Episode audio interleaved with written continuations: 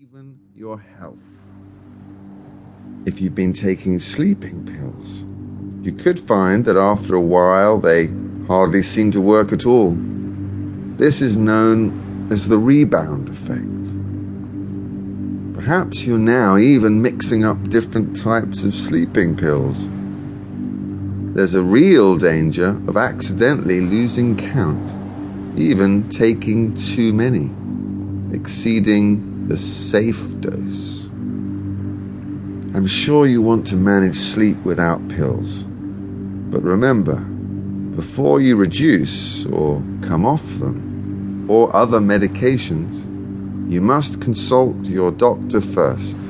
You should never do this on your own. Get medical help to do this safely. A very slow reduction is always best.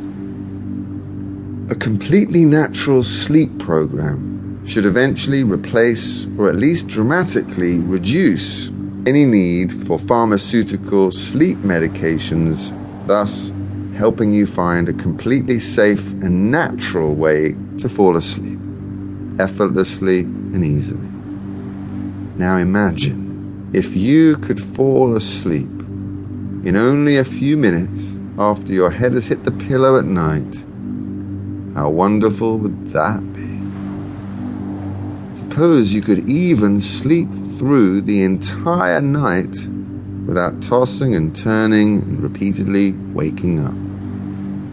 Imagine that even if you had to get up in the night for whatever reason, instead of being annoyed at the sleepless night that probably lies ahead, just smiling to yourself because falling asleep has become a new and consistent pleasure, a delicious drifting off process.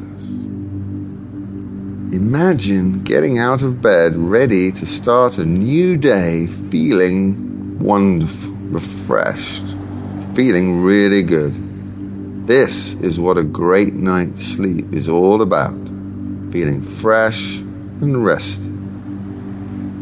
Okay, so let me tell you the first secret to a great night's sleep.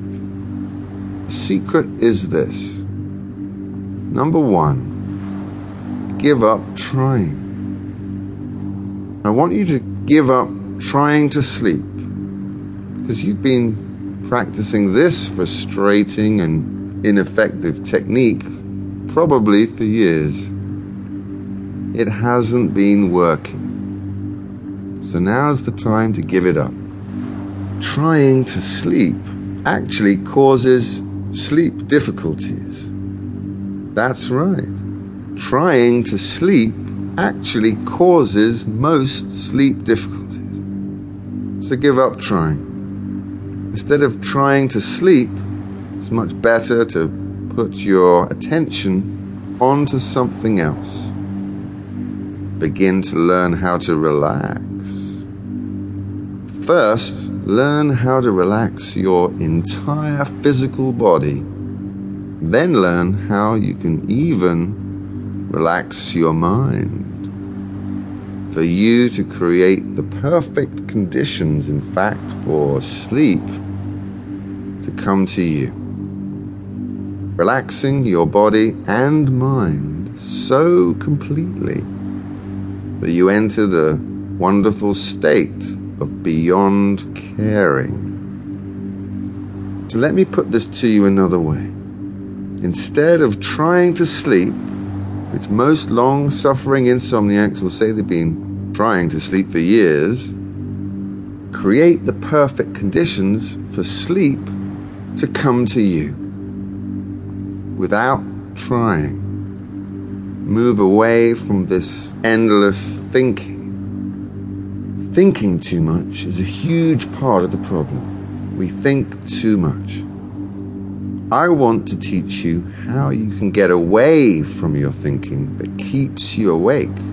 The thinking that you do that drives away sleep. You know the thoughts, your annoying thoughts that go around and around in your mind. It's like watching the contents of a washing machine going around and around, color by color except it's thought.